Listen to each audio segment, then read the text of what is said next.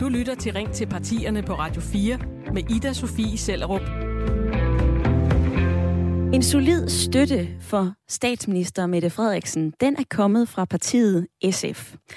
Et par løb kan man vel næsten kalde det, for selvom SF ikke har været med i regeringen, så har de bakket S-regeringen op i tygt og tyndt i den sidste valgperiode. Men nu vil SF gerne i regeringen. Den skal bare lige være rød. Det skal altså ikke være en regering over midten og et samarbejde med de blå partier. Det skal vi blive klogere på i dag, for jeg kan sige øh, velkommen til dig, Pia Olsen Dyr, formand for SF. Tak skal du have. Den næste times tid, så kan I lytte og stille spørgsmål til Pia Olsen Dyr. I kan stille spørgsmål til SF's politik. Og hvis du sidder lige nu og brænder ind med et perspektiv, som du mener er vigtigt, politikerne beskæftiger sig med, så fyr den af. Ring ind til mig på 72 30 44 44, eller send en sms afsted. Skriv ind til 14 24. Pia Olsen Dyr, I kæmper blandt andet for bedre folkeskoler, færre børn i hver klasse, varm velfærd til alle, og ikke mindst klima og miljø. Og der står på jeres hjemmeside, at vores vej er rød og grøn. Men de her farver, rød og grøn, det er præcis de samme farver, som partiet Enhedslisten spiller på. De kæmper også for klima. De kæmper også for at løfte velfærden. De kæmper også for at hjælpe børnene. Så hjælp lige mig og lytterne på vej. Hvor adskiller I jer aller tydeligst fra enhedslisten? Altså, jeg kan jo allerbedst i hvor, at snakke om, hvor vi kan samarbejde. Jeg tror, det er lidt min rolle i Centrum Venstre, det er hele tiden at snakke om, hvad vi kan finde sammen om. Men hvis jeg skal svare på dit spørgsmål, det skal jeg jo, så vil jeg jo sige, noget af det, der adskiller SF fra enhedslisten, det er jo, at vi blandt andet er med i den her store aftale omkring forsvar og sikkerhed. Øh, vi tror på NATO som et øh, middel til at afskrække Putin, blandt andet ved at sende soldater til de baltiske lande, fordi vi kan se, at Rusland rykker vanvittigt tæt på i øjeblikket. Øh, og vi er jo øh, pro, for, pro et europæisk samarbejde. Altså vi tror på, at EU kan løse nogle af de store udfordringer, vi står med, blandt andet klima, øh, problemer med øh, flygtninge og meget andet. Og der er vi uenige med enhedslisten. Hvad siger du til det, du hører, Pia Olsen Dyr fortæller dig? Og har du et spørgsmål til hende og SF's politik? Ring ind på 72 30 44 44, eller send en sms afsted til 14 24. Og vi skal lige forbi dagens lytterpanel, og vi begynder i øh, Solrød Strand, hvor du, Christina Andersen, på 42 øh, år, førtidspensionist og alene mor til to, lytter med. God formiddag, Christina. God formiddag. Kan du kende forskel på øh, SF og enhedslisten, når du lige on top of mind tænker på partierne? Mm, ja, det kan jeg godt. Og hvad siger du til øh, forklaringen her fra Pia Olsen Dyr? Jamen, det er jo meget rigtigt, hvad hun siger. Men jeg glæder mig til at stille hende mine spørgsmål, når der er, vi når dertil. Jeg glæder mig til at svare. Inden vi når dertil, så skal vi altså forbi Sten Lille i øh, Vestjylland og øh, have dig med i debatten. Per Simon Voldsgaard på 56 øh, år, aktuar, gift og far til en 25-årig søn. Velkommen til. Tak skal du have. Per, er SF's politik tydelig for dig? Ja, det synes jeg. Altså nu er det jo også et øh, du kan jo høre på de 56 år, så har jeg jo ligesom været med til øh, flere end øh, et valg. Så, så, og de har jo været med længe, så, så det har jeg. Jeg har en ret klar fornemmelse af det, og jeg synes også, det var et af de væsentligste punkter, jeg ville have nævnt i forhold til enhedslisten og SF, som blev nævnt. Christina og Per, I er med i øh, lytterpanelet den næste times tid, og øh, bag mikrofonen her i studiet, så er du også med en hel time, Pia Olsen Dyr. Du får også mulighed for at stille lytterpanelet spørgsmål. Mere om det lidt senere i programmet. Inden vi kommer dertil, så skal vi lige have historien om SF på plads. Socialistisk Folkeparti blev stiftet i øh, 1959 af tidligere formand for Danmarks kommunistiske, Danmarks kommunistiske parti Axel Larsen. Dengang ønskede partiet sig dansk neutralitet i den kolde krig, og man ville indføre socialismen i Danmark med demokratiske midler. I årtierne efter, så gik det godt, og SF blev det største og mest moderate parti til venstre for Socialdemokratiet. SF kom i regeringen første gang i 2011 og har i den nuværende valgperiode været støtteparti for S-regeringen. Zoomer vi så ind på dig, Pia Olsen Dyr, så har du været formand siden 2014, hvor SF var i noget af en krise. Der var noget drama om salget af dongaktier, Goldman Sachs, SF, der brød ud af regeringen, Annette Wilhelmsen, som trak sig som formand. Det medførte en øh, nedsmeltning i partiet, og så kom du til, og så lykkedes det dig at genrejse partiet. Ser vi lidt på jeres øh, meningsmålinger, så har I ligget stabilt, altså I har undgået de her store dramaer og kriser. Den seneste opinionmåling giver jer 15 mandater, altså et ekstra mandat i det, end det I sidder med nu. Så det er jo godt nyt. Omvendt, så er der altså nogen, som kalder jer Socialdemokratiet light. Der er nogen, der mener, at I sjældent råber op. Der er nogen, der mener, at I befinder jer i skyggen af Socialdemokratiet. Og så er der også nogen, der kalder dig, Pia Olsen Dyr, for en støttesocialist, en nikkedukke. Og Ekstrabladet har endda omtalt dig som en lovens skødehund for Mette Frederiksen. Hvordan har du det med at blive kaldt de ting? Egentlig så, så ser jeg dem som regel ikke. Altså, jeg har det mere sådan, jeg er optaget af den politik, vi kan få igennem. Og den her valgperiode øh, har faktisk været den valgperiode, hvor SF har fået allermest politik igennem. Vi gik til valg på minimumsnummeringer i vuggestuer og børnehaver. Det har vi gennemført. Vi gik til valg på en ambitiøs klimalov sammen med enhedslisten og de radikale venstre, at det skulle have 70 procent i 2030. Det har vi besluttet. Vi gik til valg på gratis psykologhjælp til unge under 25. Det er gennemført. Vi gik til valg på at få børn ud af Sjælsmark. De kom ud af Sjælsmark. Bare for at nævne noget af det, som vi har været optaget af. Og det er jo det, jeg skal måles på. Det er jo ikke, om jeg taler godt med Mette Frederiksen eller ej. Det gør jeg. Øh, det synes jeg slet ikke, der er nogen grund til at skamme sig over, at man faktisk kan finde løsninger med øh, det parti, der er størst i ens blok. Men jeg øh, skal måles på resultaterne. Hvis vi ser på jeres vælgere, så er øh, SF øh, domineret af kvinder, som øh, sætter et kryds ud for SF. Altså øh, to ud af tre stemmer ved sidste valg kom fra kvindelige vælgere.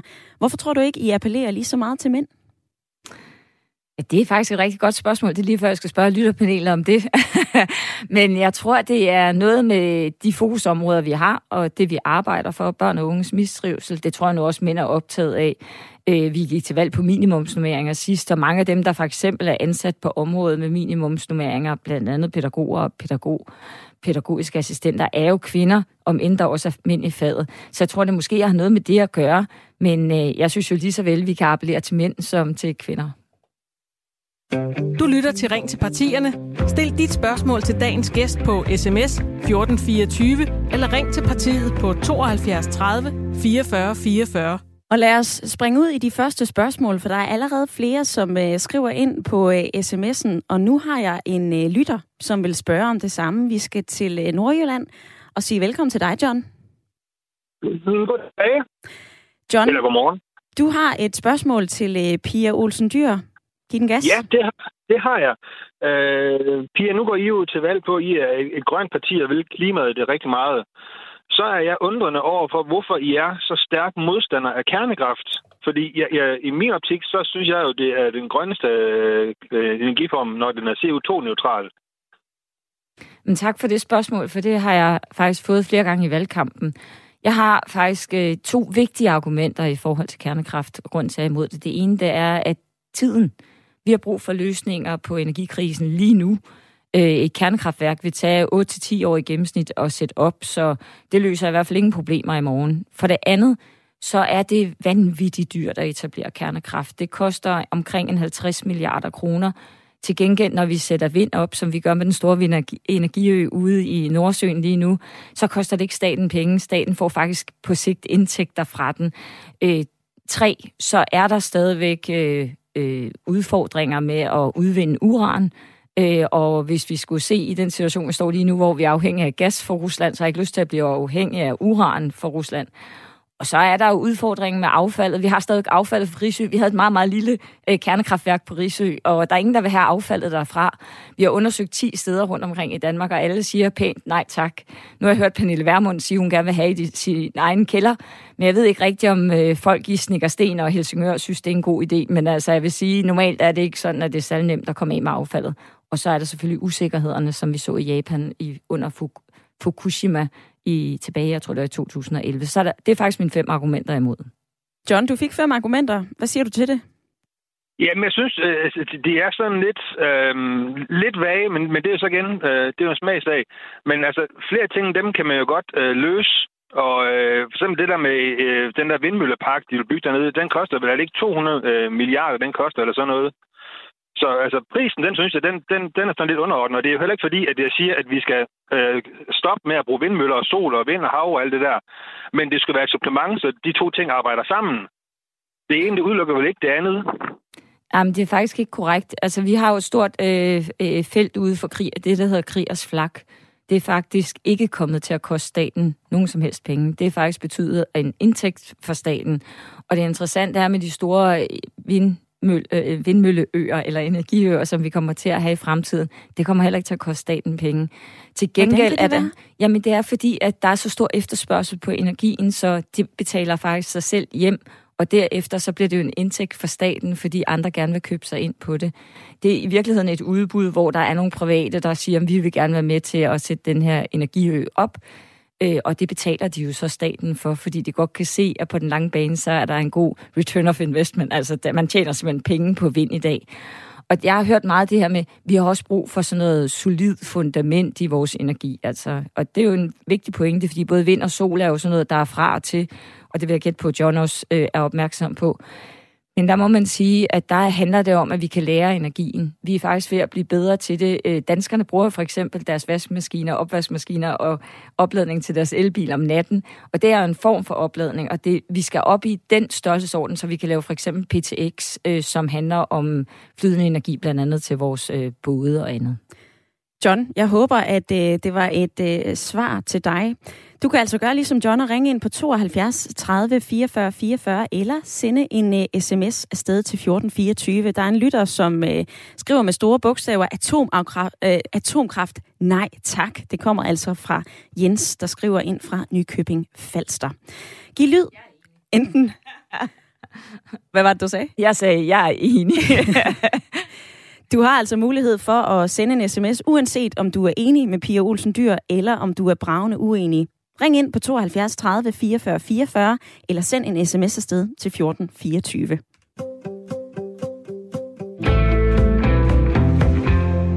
Pia Olsen Dyr, du kom med lidt af en nyhed forleden dag, og du skal også have mulighed for at tale om nogle af de mærkesager, selvom at lytterne bombarderer dig med øh, spørgsmål. Jeg læste i morges, at øh, du siger, puklen af børn og unge, som mistrives, af en øh, potentiel bombe for fremtiden i Danmark. Hvorfor betyder børn og unges mistrivsel så meget for dig? Jeg synes, det betyder meget for vores samfund, fordi det er jo, hvis man skulle være arbejdsgiver, så vil man sige, det er jo fremtidens arbejdskraft. Hvis man er forældre, så siger man, det er jo fremtidens forældre. Altså, det er jo dem, vi, der skal fylde i vores samfund i fremtiden, og det er derfor, jeg er altid opmærksom både på børn og unge, at hvis vi er opmærksom på at sørge for dem, at de har gode vilkår, at de ikke mistrives, jamen så får vi jo nogle stærke voksne efterfølgende, både til at være ansatte, men også til at være øh, forældre. Du har jo været i det her politiske game i mange år, Pia Olsen Dyr. Altså, når jeg ser på SF's partiprogram, så er det nærmest som om, at de brander jer som øh, det parti, der virkelig gør noget for børn og unges trivsel. Altså, kan du komme i tanke om et parti, der ikke ønsker, at børn og unge skal trives i Danmark? Jeg tror, alle ønsker, at børn og unge skal trives. Jeg tror bare, vi har en uenighed om, hvad det kræver. Øh, jeg har jo diskuteret det her mange gange med Alex Vanopslag. Det er jo ikke fair nok, når han ikke er her. Men han er jo meget opmærksom på, at det er den enkelte, der må tage ansvaret, og familien, der må tage ansvaret. Hvor jeg jo siger, at det her er et samfundsproblem. Det er ikke nok at sige, at du må tage dig sammen. Øh, der handler det jo også om at sige, hvordan sørger vi for, at der er mere tid og ro, og tager vi noget af stressen ud. Det handler blandt andet om at fjerne den karakterskala, vi har i dag. Fjerne flere karakterer. Fjerne nogle test. Børn bliver testet i, jeg skulle til at sige, i hovedet, og øh, så kan du selv tilføje det sidste ord. Øh, og, og det stresser. Øh, jeg synes, der var en fantastisk forsker, der, forsker, der var ude her i morges, som gjorde opmærksom på, at det børn oplever lige nu, det er lidt at stå på sådan en, du ved godt, de der trapper, rulletrapper, man står på de, de kører bare den modsatte vej. Så hvis de skal stå stille, så skal de hele tiden bevæge sig. Og det er jo det, bare for at være der, hvor man er i dag, så er man stresset. Det dur jo ikke, fordi det er jo med til at nedbryde de unge. Og hvis vi ikke gør noget ved det, så havner de jo i psykiatrien, så vi er nødt til at forebygge det. Derfor så vil I blandt andet afsætte 35 milliarder over de kommende 8 år frem mod 2030 til indsatser for at bekæmpe mistrivsel. Hvor realistisk er det, at I kan finde så mange penge til det her område? Jamen, det er et spørgsmål om at prioritere. Jeg har jo hørt, øh, blandt andet de konservative vil jo lave skattelettelser langt større, end det vi gerne vil investere i børn og unges mistrivsel. Og det virker som et stort beløb, men lad mig pr- bare prøve at komme med nogle eksempler. Det er jo for eksempel, at nu har vi lavet minimumsnummeringer i børnehaver og vuggestuer. Det er noget, SF har sikret. Men vi vil gerne have det helt ud på institutionsniveau, så det ikke er sådan kommunalt gennemsnit, som det er i dag. Vi vil gerne sætte klasseloftet ned i folkeskolen. Det er 28 nu er det så blevet sat ned til 26 de mindste klasser. Det er SF sørget for på den sidste finanslov. Vi vil gerne ned på 24. Vi er på vej, men vi vil gerne mere. Så vil vi gerne være med til at sørge for, at man kan få kortere skoledage, og nogle af de dage øh, også have to voksne i undervisning. Det kan være en pædagog og en lærer, det kan være to lærer. Men det der med hele tiden at finde alle de steder, hvor vi har i virkeligheden tilskyndet, at man skal videre, tage noget af det stress og ud, så de unge faktisk får mulighed for at være unge og børn. Hvis vi så ser på de her 35 millioner, eller milliarder, skal vi lige huske at få det rigtige på. Du nævner flere forskellige steder, I kan se problemer mange steder, men kan I fordele de her milliarder? Altså, hvad skal gå til hvad? Hvad skal gå til skolerne? Hvad skal gå til vuggestuerne? Der er vel også mulighed for, at pædagogerne skal ind på flere uddannelser. Der skal være endnu flere af dem. Prøv lige at, at gå igennem det regnstykke for os, hvis du har det. Ja, hvis jeg skal komme med et eksempel, så minimumsnummeringer på institutionsniveau, altså endnu flere voksne ude i vores daginstitutioner, vil faktisk betyde, øh, det koster cirka 400 millioner kroner, for at give et eksempel. Vi ved, at hvis vi gør sko- øh, skoledagen kortere, men til gengæld laver tolærerordninger eller lærer pædagog, at det regnestykke faktisk går i nul. Altså kortere skoledag kan faktisk øh, betale til, at man har flere undervisningstimer med to voksne øh, hvis vi gerne vil gøre øh, klasseloftet mindre. Der har, er vi jo begyndt på, det koster sådan cirka en 300 millioner at sætte det yderligere ned øh, om året. Så det koster jo alt sammen, og det er derfor, vi har sagt, at vi er villige til at prioritere det. Der er nogen, der gerne vil lave skattelettelser i den her valgkamp. Vi vil investere i vores børn og unge. Hvis vi så går videre til øh, psykiatrien, altså I har jo øh, du har jo lige nævnt psykologhjælp, altså der mangler hænder i børne- og ungepsykiatrien i det offentlige sundhedsvæsen. Det gør ventetiden længere. Altså når I som parti siger, at vi vil gerne sikre gratis psykologhjælp til alle under 25 år, men når der ikke er mulighed for at få den behandling, står de unge så ikke bare med en lang næse? Jamen, vi har jo faktisk sikret, at det er gratis behandling for alle under 25, men det er kun for angst og depression, og der er jo mange andre sygdomme, blandt andet spiseværing, som vokser hos især øh, de unge kvinder. Vi har flere og flere, der faktisk ikke engang kan få den behandling, de har brug for, fordi enten er de ikke syge nok, eller så er de faktisk for syge. Øh, og det er et kæmpe problem. Og der, der har vi jo sagt, at vi må lave flere ydernummer, det er en teknisk term for, at vi gerne vil have flere øh, psykologer ansat i vores børnepsykiatri. Men jeg må sige, altså det her, det er jo ikke noget, jeg forventer, vi kan løse med et fingerknips. Der synes jeg også, jeg må være så ærlig at sige, det her kommer til at tage tid. Det er derfor, vi snakker frem til 2030. Vi skal rette op på 20 års besparelser på børneområdet, som vi har haft før vi fik den her regering. Vi er stille, stille og roligt i gang med at spise en kæmpe elefant, men vi er nødt til at gøre det for vores børn og unge. Lad os lige få øh, lytterpanelet med i samtalen her. Christina, hvad siger du til de ting, øh, Pia Olsen Dyr fortæller dig? Jamen, jeg kan rigtig godt lide de, de, de ting, hun fortæller mig, fordi det er jo et kæmpe problem øh, på børneområdet i, i folkeskolerne og også i gymnasiet, når man har ældre børn også. Øh, og der trænger virkelig til at blive gjort noget for, for børnene i folkeskolerne. Og det er jo ikke kun de store elever, vi snakker om her. Det er jo helt ned til første, anden, tredje 6. klasse, hvor der sidder børn, som mistrives, øh, som ikke har lyst til at gå i skole, som har ondt i maven, som måske har fået et halvt års fravær, fordi øh, for skole, og fordi at de faktisk ikke kan holde ud og være i klassen, fordi der er dårlig udluftning, og der er for lidt lærer. Hvad med dig, Per? Du lytter også med. Jamen, det gør jeg. Og, øh, og hvis vi tager de unge klasser, så synes jeg, der, der er noget, som er meget øh, fornuftigt der, når vi kommer op i de, øh, hvad skal man sige, sårbare, den sårbare ungdom, hvor folk de begynder at blive teenager, og, og det begynder at blive en lille smule alvor, i hvert fald med det system, man har lavet, så synes jeg, at politikerne skulle begynde at kigge lidt på deres egen ledelse. Øh, hvis folk bliver presset af at skulle have et eller andet bestemt gennemsnit, så kan man jo altid øh, gå tilbage og se, om, det, om der er noget reelt i det. Altså, for som regel, så plejer det ikke at presse folk så meget, hvis det er et reelt pres, der er. Og i den her sammenhæng, der skal man jo være øh, fantastisk god til matematik, hvis man skal læse oldgræsk.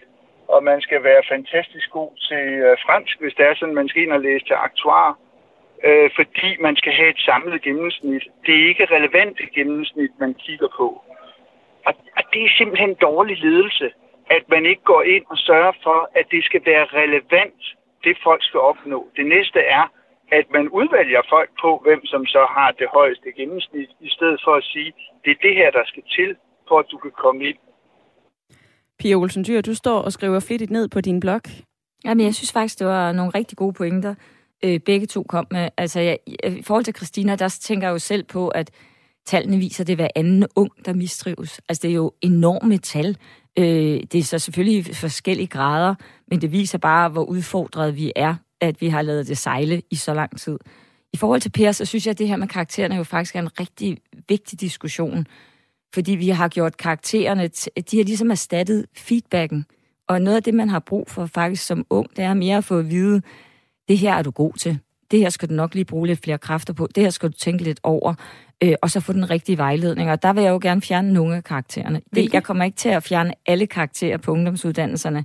Men jeg synes godt, vi kan pille flere af karaktererne ud, og så lave det som en blanding af karakter og feedback, når man lige går ud af ungdomsuddannelsen, men ikke hele vejen undervejs. Der vil jeg meget hellere bruge feedback-systemet. Og Hvor så synes skal jeg, karaktererne så sløjfes, når du siger, at jeg vil gerne pille dem ud nogle steder? Hvor? Jamen undervejs i ungdomsuddannelsen. Altså der vil jeg bare indføre feedback. Man er nødt til at have det til slut, fordi man skal bruge det i forhold til det videre liv, man skal til. Men hele vejen undervejs i en ungdomsuddannelse, der har man altså ikke brug for at blive punket i hovedet med, om du har fået et syvtal eller om du har fået et tital så vil jeg altså også rydde op i karakterskalaen, fordi den er meget ugennemsigtig. Der er ingen motivation i at få øh, minus, øh, minuskarakterer. Øh, og der synes jeg jo, at vi skal kigge mere til de andre lande. Men, men jeg kan godt lide ideen med også at diskutere, skal man nødvendigvis vurderer alle ens karakterer, relevansen af dem. Det er det, Per siger, er alt lige relevant i forhold til den uddannelse, man skal læse. Det synes jeg faktisk er en god pointe. Man har afskaffet, for, afskaffet det i væsentlig grad, i hvert fald på nogle uddannelser på Journalisthøjskolen, skulle til en optagelsesprøve øh, på SDU, øh, SDU, hvis du skal læse læge, så skal du faktisk til samtale. Altså, der, der er jo nogle ting, hvor det... Selvfølgelig skal du kunne, kunne noget matematik eller kemi, hvis du skal være læge, men det er også vigtigt, at du har menneskelige kundskaber. Apropos menneskelige kundskaber, så er der kommet en øh, uh, sms fra Alexander, som uh, er 31 år, har skrevet ind fra Silkeborg. Vil SF gøre op med den danske model for at give pædagoger, sosu og uh, sygeplejersker mere i løn? Nej, jeg kunne aldrig finde på at gøre op med den danske model. Den danske model uh, fungerer ganske glimrende. Det vi foreslår, det er jo en ligelønspulje, som arbejdsmarkedets parter skal være med til at fordele, baseret selvfølgelig på den ulige løn, der har været tilbage fra 1969 hvor man indplacerede nogle fag som såkaldte kvindefag, fordi de blev alligevel gift med en mand, som skulle forsørge dem, så det var lidt ligegyldigt, hvad de fik i løn. Det er sygeplejersker, det er pædagoger, det er jordmøder, som nogle eksempler. Og der synes jeg jo, det er urimeligt, at vi vurderer det på den måde, i stedet for at vurdere på deres uddannelse og deres ansvar. Hvordan vil I så skaffe mere løn til sundhedspersonalet? Vi har foreslået en ligelønspulje på 2 milliarder kroner, som vi mener, at vi skal jo kigge på lønstrukturkomiteen, som kommer lige om lidt, øh, men de kommer her i november, så det er lige om lidt, med deres anbefalinger for, hvordan man skal fordele sådan nogle penge. Og så kan man sætte øh, reguleringsmekanismen ud af, jeg ved godt, det er lidt teknisk, det beklager jeg, men sætte den ud af, øh, af drift i den periode, sådan så det ikke betyder, at alle andre fag skal ned i løn. Og så kan man indføre øh, øh reelt et skridt på vejen i forhold til lige løn. Men tror du, at mere i løn er hele svaret på at skaffe flere hænder, altså flere pædagoger, flere sosuer, Nej, flere det, sygeplejersker? Nej, det tror jeg da bestemt ikke. Jeg tror, det er en del af forklaringen. En øh, pædagog er cirka 4-5.000 bagud i forhold til øh, tilsvarende uddannelser og andet. Det tror jeg faktisk betyder noget. Men det betyder da også noget, hvor mange kollegaer man har, øh, om, der, om man hele tiden skal løbe hurtigt. Og det, jeg, jeg fornemmer jo, at jordmøderne efterhånden løber så hurtigt, at de løber ud af afdelinger og over det private. Så kollegaer og mere løn? Ja, og det er, jo, det er jo dyrt begge dele. Det er jeg bestemt opmærksom på. Om lidt, så skal vi altså tale videre om øh, SF's politik. Vi skal høre fra endnu flere lyttere, som uh, spørger dig, Pia Olsen Dyr. Og så får du også mulighed for at spørge lytterne om noget. Jeg ved også, at Per og Christina i lytterpanelet sidder og brænder ind med deres spørgsmål. Jeg håber, vi har tid til det hele. Du, som sidder og lytter med lige nu, du får lige telefonnummeret en gang mere. 72 30 44 44 eller en øh, uh, sms til 14 24. få lige i gang i telefonen. Det kan være, den ligger i din uh, baglomme. Det kan også være, at du går med uh, hørebøffer i og lytter til det her som uh, live radio. Du har altså lige fire minutter til at få telefonen op i lommen, ringe ind eller sende en sms.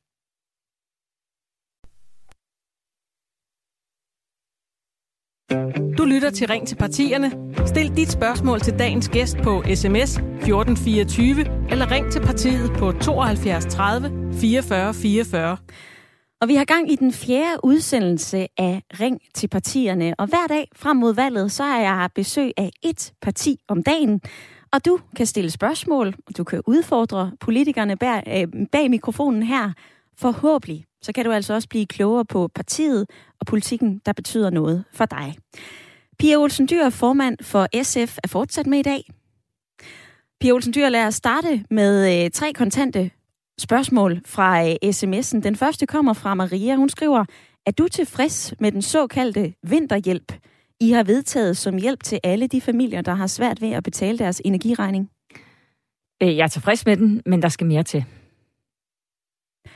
Andet spørgsmål. Hvad er din, skråstreg, jeres holdning til legalisering af hash, spørger Katarina. Ja, vores holdning det er, at det skal afkriminaliseres, og det betyder, at jeg bliver nødt til at putte lidt flere ord på, fordi det betyder, at man for eksempel skal gå ned i en bestemt butik og købe det, og at staten på den måde kan kontrollere det, for jeg tror ikke, at vi generelt skal sætte det fri i hele samfundet. Øh, der tror jeg, at vi er stadig nødt til at have kontrol. Jeg kan godt lide ideen i Holland om, at man kommer på caféer og ryger has, og ikke generelt øh, kan øh, virkeligheden have det. At det kan være alle, der kan sælge det. Og tredje spørgsmål kommer fra Lasse, som har skrevet ind fra Aalborg. Vil SF indføre skat på boligsalg? Vi vil faktisk gerne ændre den beskatning, der er boliger i dag. Øh, men udfordringen er lidt, hvordan man gør det i forhold til ejendomsværdien, hvordan man kigger på det samlet set, og også hvad man kan kigge på i forhold til gevinsterne. Men jeg synes, det skal være mere retfærdigt, end der er lige nu. Mangler du, at det er dit spørgsmål, vi øh, fortalt om, så skriv ind på 1424 eller ring på 72 30 44 44. Og det har Nils gjort, som er med fra Humlebæk. Velkommen til, Nils. Tak skal du have. Nils, du vil gerne spørge Pia Olsen Dyr om noget, som du kalder personfnider. Prøv lige at uddybe det. Altså, i min optik, så er politikerne jo sat i verden for at løse, øh, eller i hvert fald lave rammerne for at løse øh, de problemer, vi nu har i landet, for at få det til at fungere optimalt. Og det virker som om, at det er de samme problemer, vi bliver ved med at snakke om, og så skyder de i skoen på hinanden, at jamen, det er jo de, de tidligere, der er skyld i, at det ser ud, som det gør. Nu skal de andre rette op på det, og når de andre kommer til, så er det omvendt. Og det kan de jo blive ved med i uendelighed, og derfor så har man jo indtrykket af, at, øh, at at der er et eller andet, der stikker under, for at de ikke øh, laver det, de er sat i verden for. Altså at få tingene til at fungere at det ender op i, det virker i hvert fald på mange, som om det ender op i sådan noget personfrid, at, de, at det drejer sig om at få deres egne ting igennem, og man er ikke interesseret i at gå på kompromis med ret meget, og, og, og så kan man ikke skaffe 90 mandater, og så kan man undskylde sig med at sige, at det er derfor, vi ikke, vi ikke kan øh, løse landets problemer. Og, og det, det synes jeg simpelthen er forfærdeligt, at, øh, at vi har et styre, som, øh, som, som ikke i hvert fald kan løse i hvert fald Så hvad er spørgsmålet, Niels? Jamen, jeg vil bare høre hende, om det er rigtigt, at øh, opfattelsen er, at, at under, under det hele, der er der for meget personfnider. At det er faktisk ikke min oplevelse, der er personfnider. Jeg vil sige, at jeg har det øh, fint med alle partiledere i Blå Blok. Selv øh, Alex Vanopslag, som nok er en af dem, jeg er allermest uenig med, har jeg det glimrende med sig. Det handler ikke om personfnider, det handler mere om politisk uenighed. Jeg er enig med dig i, at vi står i en helt særlig situation lige nu øh, med inflation, med krig i Europa, det har vi haft i mange, mange år. Så vi har også en særlig forpligtelse til at finde på fælles løsninger. Det gør vi også i stor stil i Christ- på Christiansborg. Vinterparken er et eksempel på det. Et andet eksempel, det var det store nationale kompromis om forsvarssikkerhed. Det skal vi gøre, fordi det er tiden til det. Men der vil stadig være politiske uenigheder. Altså, Søren Pape Poulsen og jeg er uenige om minimumsnummeringer. Jeg synes, det er vigtigt at vi sætte penge af til det i vores daginstitutioner. Han vil afskaffe det det er jo fair nok at have den uenighed. Det er en politisk øh, prioritering, øh, hvad det er, man vil. Og det handler ikke om personer. Han er faktisk meget hyggelig at være sammen med. Men når lyttere, inklusiv mig selv, sidder og ser sådan en partidebat, så kan jeg i hvert fald godt føle, åh, nu ser vi bare ind i første A, og det er mudderkast, og det er fnider. Hvad gør du selv for at undgå at kaste med det der mudder, der måske kan ligge i en spand bag dig? Altså, jeg øver mig rigtig meget i at tale om SF's politik, fordi SF's vælger vil faktisk hellere høre om, hvad vi vil. Øh, at vi vil prioritere børn og unges mistrivsel, at vi vil have mere ambition, øh, større ambitioner på klima, have naturens lov. Og det vil være det, jeg hele tiden fokuserer på. Men jeg vil jo ikke øh, sige, at jeg ikke svarer igen, når jeg bliver spurgt om, er du uenig med Søren Pape, så vil jeg selvfølgelig svare, ja, jeg er uenig. Jeg synes, børneområdet er for vigtigt til at lade det gå op i, i for eksempel, at man skal have flere topskattelettelser. Altså, der er jo en reel uenighed. Og det må man jo også komme frem, fordi vi deler os jo efter anskuelser ved et valg. Der er kommet en øh, anden sms. Hvad synes Pia Olsen Dyr om at skære i kandidatuddannelserne, så en kandidat kun tager et år? Jamen, vi synes grundlæggende, det er en rigtig dårlig idé øh, fra SF's side. Øh, hvis man skal diskutere det her med længden af kandidatuddannelser, det kan godt være, at man skal diskutere det, for det kommer højst sandsynligt på, øh, det er i hvert fald noget af det, regeringen lægger op til, at man skal. Jamen, så skal man diskutere det ud fra, hvad, øh, kan vi så sætte noget mere kvalitet ind i uddannelserne? Øh, kan vi sørge for, at de får flere timer? Da jeg læste statskundskab, havde jeg fire timer om ugen øh, i to år på kandidaten. Altså hvis jeg kunne få dobbelt så mange timer, så kunne, kunne det måske være interessant, og så havde undværet speciale, fordi jeg ikke skulle være Ph.D.-studerende.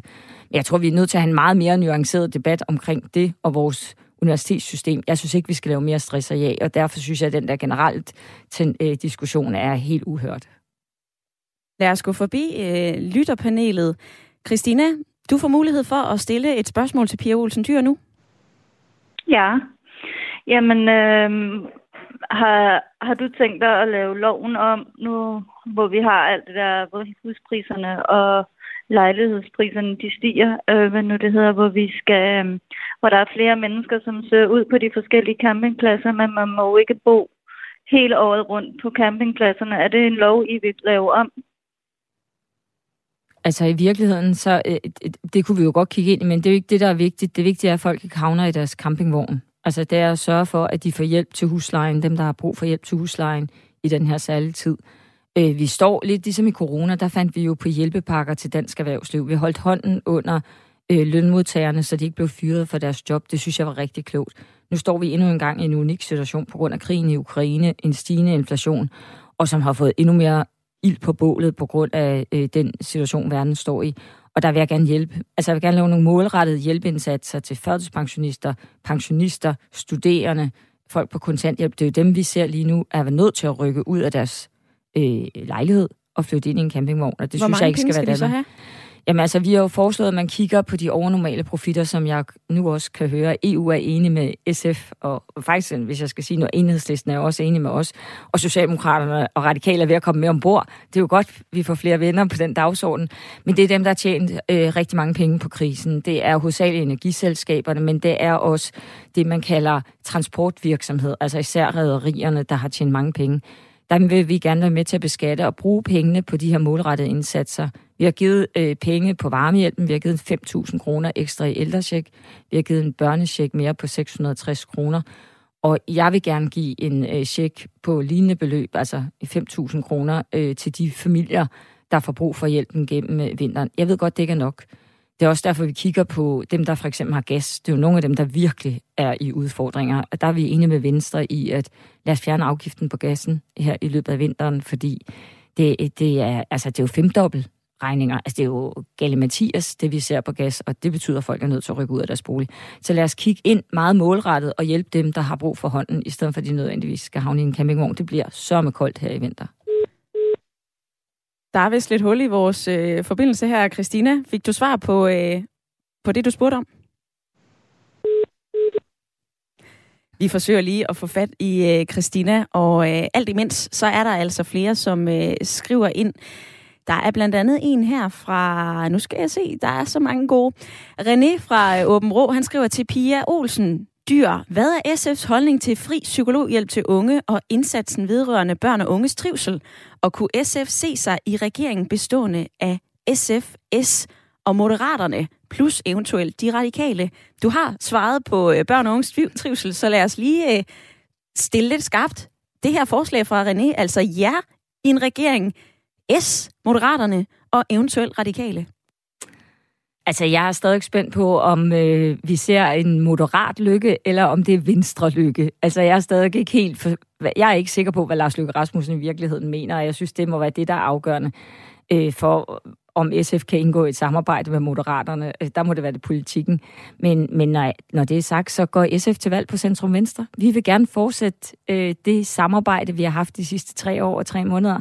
Det har været glimrende for vores klima, for naturen, for vores børn, og vi skal meget mere. Jeg synes selv, Thorning Schmidt havde sådan et godt slogan tilbage i 2015, jeg har lyst til at stjæle det. Det hedder, at vi skal videre. Men det er jo rigtigt, vi har lavet rigtig mange gode ting øh, de sidste tre år, og jeg synes, vi har travlt med at gøre mere. Og det inkluderer ikke øh, moderaterne i min verden. Men jeg kan godt høre, at både mine venner i Socialdemokratiet og det radikale venstre har meget travlt med den der brede regering hen over midten. Men vi har haft et fantastisk grønt flertal. Det gambler jeg altså ikke med, øh, og det er også øh, fire partier, der har gjort det. Vi har en øh, lytter med på telefonen. Alt imens 72 30 44 44 er den måde, du kan være med. Der er altså stadigvæk tid til, at du kan stille dit spørgsmål. Og nu skal vi til Gram i Sønderjylland og tale med 15-årige Eva. Velkommen til, Eva. Hej, hej. Du har... Øh, du er nysgerrig. Der er noget, du gerne vil spørge Pia Olsen Dyr om. Ja, det er der. Øhm, jeg har et spørgsmål, som lyder, om man kan få kørekort tidligere som 16-årig. Og øh, vi har tænkt over, fordi at der er mange unge, der har lang afstand fra deres hjem til skole, og deres forældre har ikke altid mulighed for at køre dem derhen, og det samme gælder for arbejde eller fritidsjob. Øhm, så det kunne være en god idé at give dem en mulighed for at øh, få kørekort lidt tidligere. Altså, jeg må blive nødt til at være ærlig og sige, det, det er egentlig ikke noget, der er i min forestillingsverden lige nu. Øh, vi har jo allerede ændret det, så man kan begynde at få kørekort, når man er 17 år gammel. Øh, når man er 18, så er man myndig. Så har man også øh, et andet strafansvar, for eksempel hvis man kommer i alvorlige ulykker. Det, det tror jeg altså betyder lidt for min holdning til det her med kørekort. Det er et ret farligt øh, værktøj, man har, når man er ude i trafikken. Men jeg kan godt forstå problemet. Øh, og jeg kan jo for eksempel anbefale elcykler. Der kan man faktisk cykle ret langt, men ret høj hastighed, hvis man skal frem. Men jeg er helt opmærksom på, at vi har dårlig kollektiv trafik i visse steder i landet, og det er, gør det næsten umuligt at komme frem til sin ungdomsuddannelse. Og det vil jeg gerne prioritere. Så nej mm. til øh, kørekort til dig, Eva. Hvad siger du til det? Øh, ja, det er selvfølgelig lidt ked af at høre, men jeg forstår også at øh, det er en argument for, at det er farligt øh, ude i, i trafikken derude. Tak fordi, at øh, du ringede ind, Eva. Og øh, så skal vi altså lige øh, have Per fra lytterpanelet med i øh, debatten. Nå, Per han er også smuttet. Det går godt med forbindelserne i dag. Så kan jeg sige hej til Christina igen. Christina, der var jo et svar på, øh, på dit spørgsmål. Hvad siger du til det svar, du fik? Jamen, øh, jeg er tilfreds med det svar, jeg fik. Øh, det kunne jeg godt bruge til noget. Øh, eller jeg kunne ikke bruge det til noget, men jeg skulle lige til at spørge piger om, øh, om hvad med os førtidspensionister og studerende og dem på kontanthjælp, fordi efter alle dem der husejerne, de har fået... Øh, hvad hedder det, de har fået bonuscheck, øh, hjælp til varme. Det har vi førtidspensionister jo ikke fået, og vi føler os rimelig snydt. Jamen altså, som jeg nævnte før, så er en af de, dem, vi faktisk gerne vil give noget målrettet hjælp, det er førtidspensionisterne, sammen med øh, os pensionister og studerende, som vi siger, de må få en ekstra øh, check i løbet af vinteren, fordi vi godt kan se, at vi skal hjælpe dem igennem. Så er der jo også muligheden for, at vi har sat penge af til det, der hedder varmehjælp, og det vil sige, hvis man er på overførselsindkomster, så har man mulighed for at gå ned i sin kommune og få hjælp, hvis man får ekstra høje varmeregninger. Det vi kan vi så høre lige nu, er rigtig svært at få udbetalt, og det er en af de ting, jeg tager tilbage til Folketinget, for det bliver vi nødt til at gøre nemmere. Vi har allerede sat 100 millioner kroner af, og der er kun blevet brugt en, så det tyder på, at vi skal rydde op i nogle af de regler. Christina, hvad siger du til det svar? Jamen, det, det er et godt svar. Tak. vi går videre for øh, Helle fra Nordsjælland. Hun vil høre mere om øh, jeres øh, klima- og miljøpolitik vedrørende landbruget. Vil I bevare gyldesystemet, som ud af alle sektorer er øh, de største klimabelastninger? Helle er øh, en kendt lytter af programmet. Hun går meget op i klima og miljø. Hvordan betragter du øh, landbruget i den ligning? Jamen, der er øh, ingen tvivl om, det viser alle tallene, at hvis vi ikke får lavet øh, en eller anden form for regulering af landbruget, så bliver landbruget den største klimasønder i Danmark i 2030. Så bliver det dem, der kommer til at udlede allermest som sektor. Så vi skal ind og regulere. Vi har øh, foreslået, at de skal have en CO2-afgift. Øh, ligesom vi har sat i forhold til industrien, skal vi have en CO2-afgift på landbruget, sådan så de skal bidrage i forhold til deres udledninger. Øh, I forhold til gylden helt præcis, så kommer det jo lidt an på, hvordan man håndterer gylden øh, øh, i forhold til deres CO2-aftryk. Jeg håber, at vi kan bruge mere til biogas, øh, især i den her tid, hvor vi ikke får gas andre steder fra, giver det rigtig god mening med biogas, øh, og det kan man jo gøre med gylde. Man kan simpelthen, øh, og så kan man føre den sidste fraktion tilbage til marken, så der også kommer næring tilbage til marken.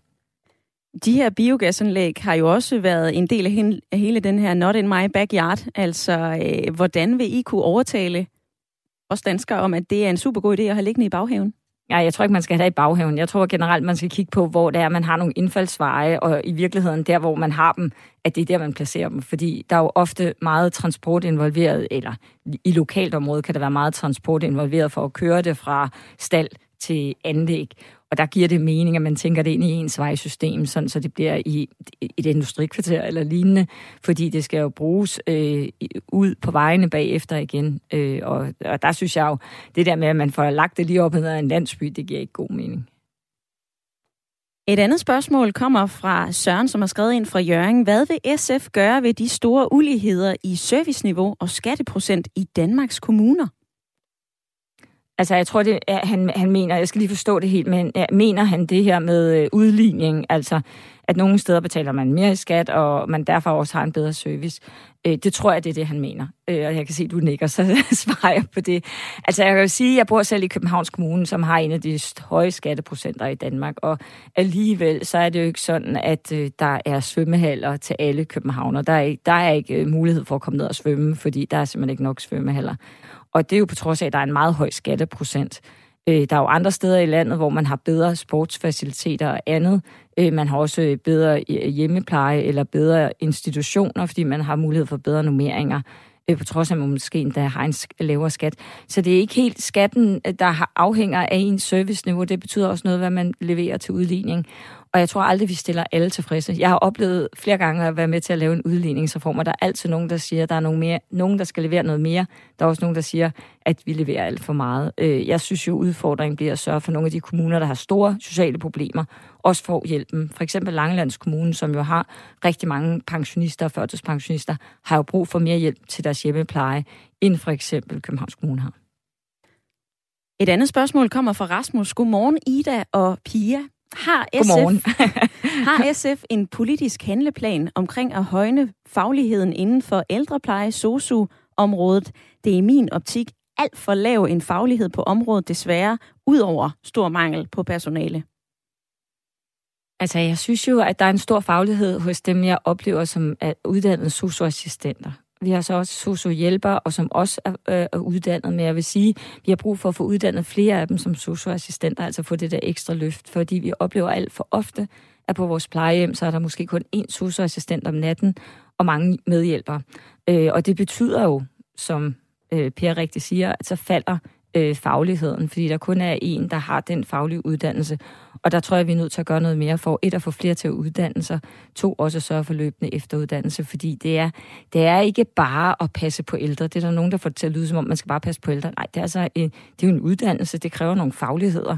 Det kræver, at man ved, hvordan man skal omgås mennesker med demens, med værdighed. Det kræver, at hvis man har en anden sygdom, en kronisk sygdom, så skal man også vidne i det.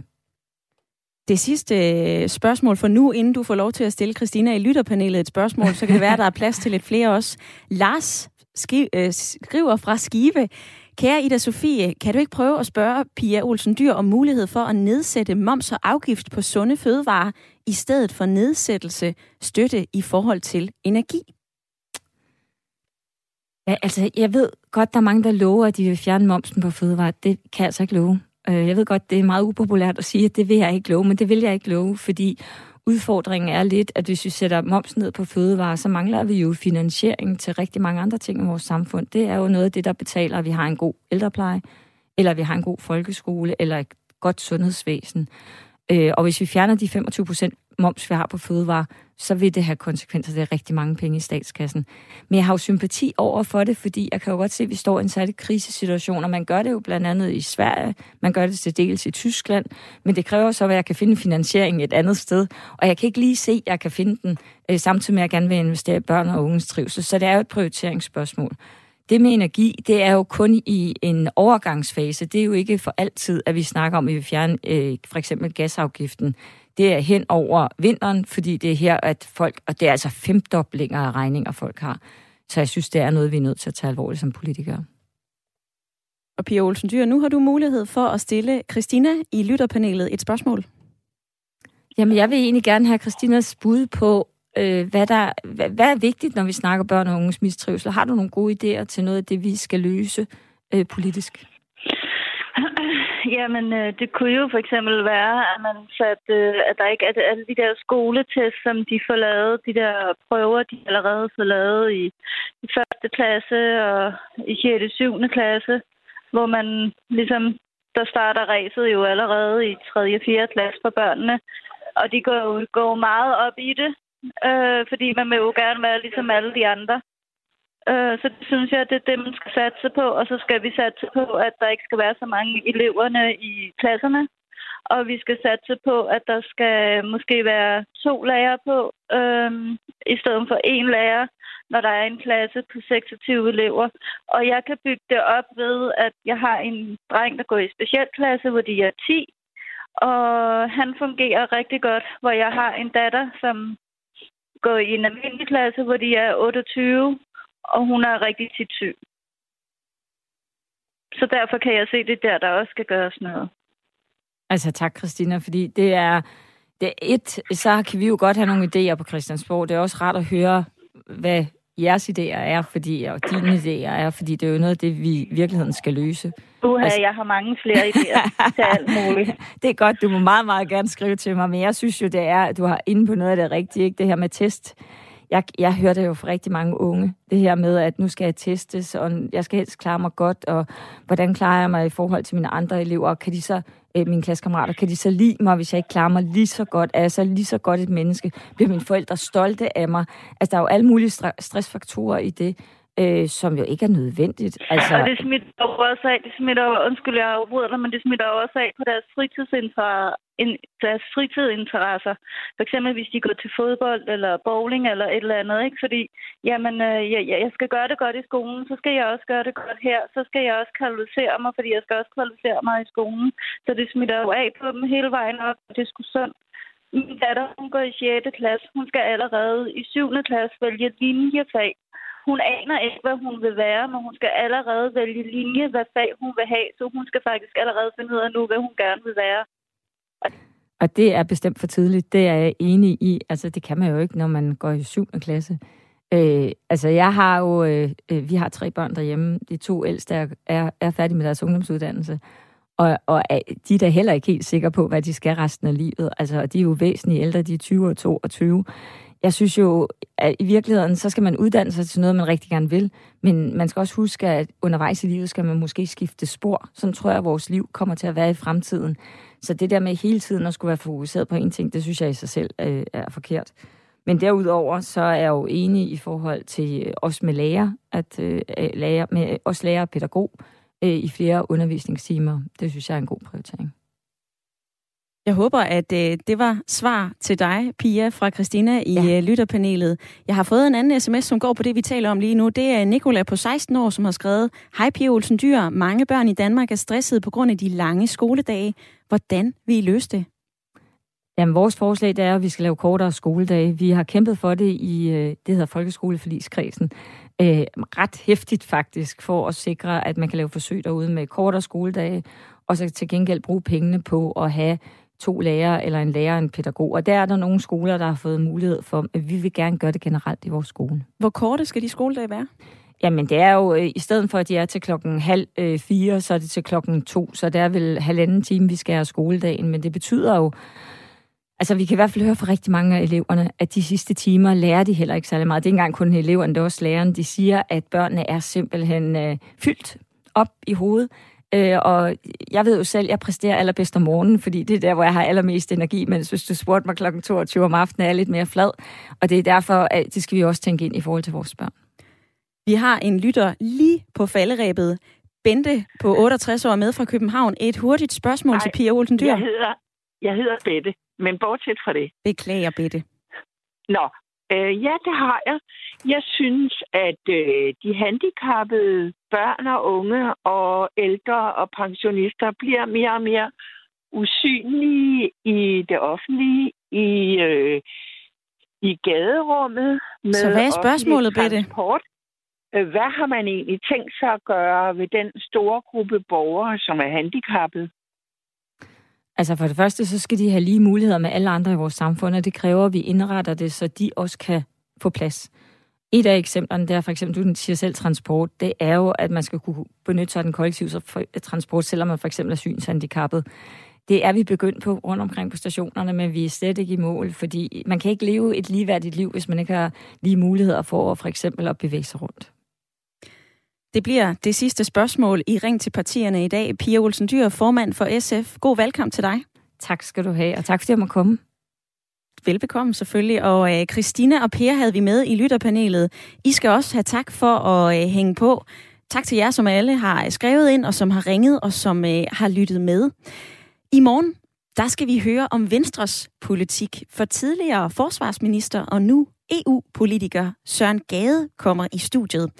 Du kan allerede nu stille spørgsmål til ham og øh, Venstres politik. Du kan gå ind på øh, Radio 4's Facebook-side, find opslaget, skriv dit spørgsmål og lyt endelig med i morgen 9.05. Og så vil jeg også fortælle dig, at alle de her programmer, Ring til partierne, dem kan du altså finde som podcasts. Det er i Radio 4's egen app, og øh, dem kan du altså finde derinde.